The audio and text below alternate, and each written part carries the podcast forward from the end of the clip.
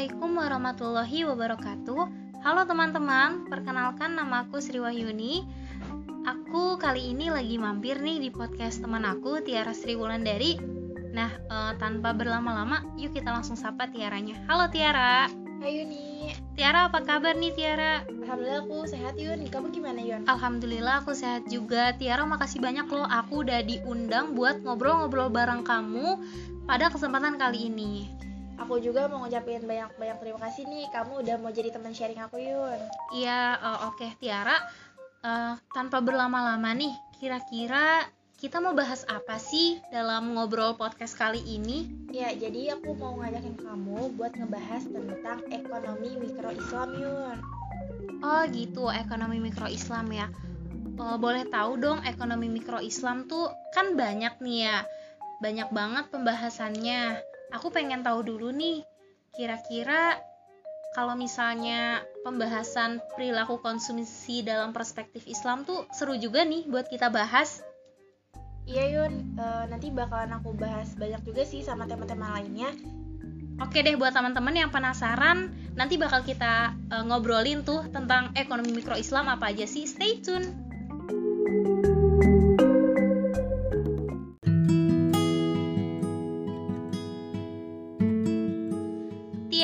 Berbicara tentang ekonomi mikro Islam, salah satunya ada nih tentang perilaku konsumsi dalam perspektif Islam yang tadi sempat aku gubris juga tuh sedikit. Nah, aku mau tanyain dong sama kamu, bagaimana sih pandangan para ahli mengenai teori perilaku konsumsi dalam Islam itu?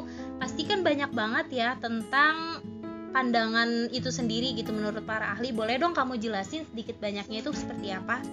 Ya jadi ada beberapa teori yang membahas tentang perilaku konsumsi dalam Islam ini. Yang pertama itu menurut Fahimkan. Beliau membahas perilaku konsumen menyatakan seorang konsumen harus memutuskan seberapa besar pengeluaran di jalan Allah atau infak fisabilillah dan pengeluaran untuk kebutuhan duniawi. Terus yang kedua, menurut Metwali, itu menyatakan jika ingin membahas perilaku konsumsi bagi seorang konsumen muslim, maka ada lima hal yang membedakan dan itu harus diperhatikan jika dikaitkan dengan perilaku konsumen non-muslim. Nah, yang pertama kita harus memperhatikan tujuan utama konsumsi seorang muslim itu tidak hanya untuk mencapai kepuasan dan mengkonsumsi barang tersebut, tetapi juga kepuasan yang dikehendaki oleh Allah. Terus yang kedua, jumlah barang dan jasa yang dikonsumsi seorang muslim amat berbeda dengan non-muslim. Hal lebih karena dilarangnya seorang muslim untuk mengkonsumsi barang-barang tertentu seperti alkohol, daging babi, berjudi, dan lain sebagainya itu dilarang. Terus yang ketiga, seorang muslim itu dilarang menerima atau membayar bunga dari berbagai pinjaman. Terus yang keempat, pendapatan seorang konsumen muslim yaitu pendapatan setelah dikurangi dengan zakat yun. Terus juga seorang konsumen muslim juga harus memperhitungkan konsum konsumsinya seperti yang uh, sudah Allah perintahkan. Jadi kita tuh nggak boleh boros gitu yun. Terus ada lagi nih menurut Munkorim dalam maslahah terkandung unsur manfaat dan berkah, sedangkan berkah sendiri merupakan interaksi antara manfaat dan pahala. Oh, ternyata menurut para ahli itu ada beberapa ya tentang perilaku konsumsi dalam Islam. Tadi e, dari bahas ya sama Tiara, ada menurut para ahli itu ada Fahim kan, Metwali dan yang terakhir dan yang terakhir ada Munrokim. Nah, e, terus aku mau nanya juga nih Tiara, kalau misalnya hasil dari istihad penulis mengenai teori konsum konsumen itu seperti apa sih? Terkait dengan ukuran akhir yang ingin dicapai seorang muslim yaitu mencapai falah atau kebahagiaan di dunia dan akhirat dengan tetap bersendikan pada makosid syariah yang meliputi agama, jiwa, akal, keturunan, dan harta. Selain itu, tujuan konsumsi seorang muslim berdasarkan tiga prinsip dasar Yun. Mm-mm, apa aja tuh prinsip dasarnya? Yang pertama, keyakinan akan adanya hari kiamat dan kehidupan akhirat.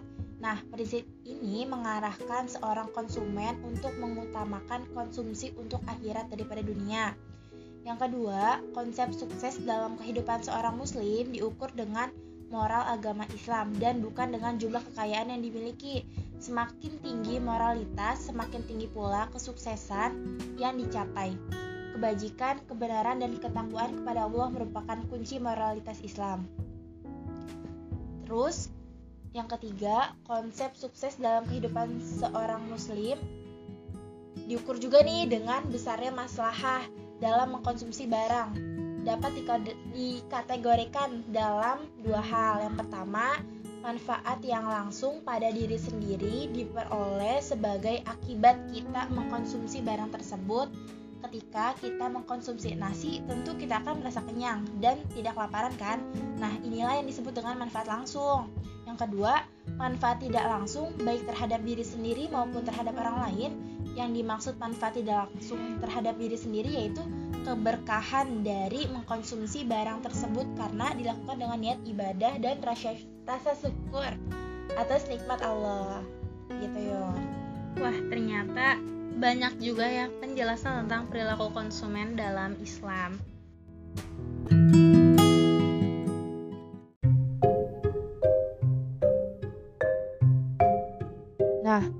menjelaskan konsumsi itu sendiri, kita mengasumsikan bahwa seseorang akan cenderung memilih atau mengonsumsi barang atau jasa yang memberikan maslahah maksimum. Hal ini sesuai dengan rasionalitas Islam. Bahwa setiap pelaku ekonomi selalu ingin meningkatkan maslahah yang diperolehnya keyakinan bahwa akan ada kehidupan dan pembalasan yang adil di akhirat serta informasi yang berasal dari Allah adalah sempurna akan memiliki pengaruh yang signifikan terhadap kegiatan konsumsi. Nah, pengertian dan konsep dasar konsumsi adalah suatu bentuk perilaku ekonomi yang asasi dalam kehidupan tiap makhluk hidup pasti melakukan aktivitas konsumsi termasuk manusia. Pengertian konsumsi dalam ilmu ekonomi tidak sama dengan istilah konsumsi dalam kehidupan sehari-hari. Konsumsi pada dasarnya adalah pengeluaran sesuatu dan tentunya untuk mendapatkan sesuatu untuk memenuhi kebutuhan sehari-hari. Dalam Islam, mengonsumsi perlu memikirkan matang atau perlu pemikiran matang serta dalam membuat suatu keputusan harus tepat dalam menjalankannya karena tanpa hal tersebut akan membuat seorang muslim dapat kecewa akan apa yang telah ia konsumsi. Oleh karena itu, dalam konsumsi Islam disebut dengan maslahah.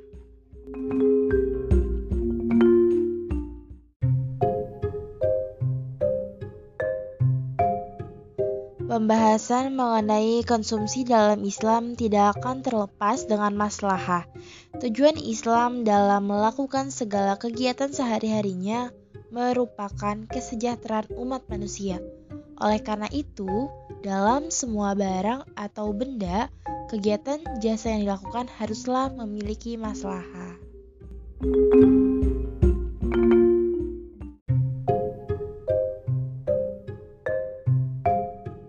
Nah, lanjut lagi nih ya. Islam melihat aktivitas ekonomi adalah salah satu cara untuk menciptakan falah atau kebahagiaan dunia dan akhirat dalam berkonsumsi pun tak terlepas dari perspektif tersebut. Motif berkonsumsi dalam Islam pada dasarnya adalah maslahah. Meskipun secara alami motif dan tujuan berkonsumsi atau aktivitas ekonomi dari seorang individu adalah untuk mempertahankan hidup. Perilaku konsumen dalam ekonomi Islam merupakan salah satu hal penting yang harus diperhatikan terkait dengan perilaku konsumen yaitu sikap atau tingkah laku dalam mengonsumsi barang atau jasa dan juga merupakan suatu proses, tindakan, dan hubungan sosial yang dilakukan oleh individu, kelompok, dan organisasi dalam mendapatkan, menggunakan, suatu produk komoditas, jasa, atau lainnya sebagai suatu akibat dari pengalamannya dengan produk, pelayanan, dan sumber lainnya. Perilaku konsumen didefinisikan sebagai tindakan individu yang secara langsung terlibat dalam usaha memperoleh dan menggunakan barang.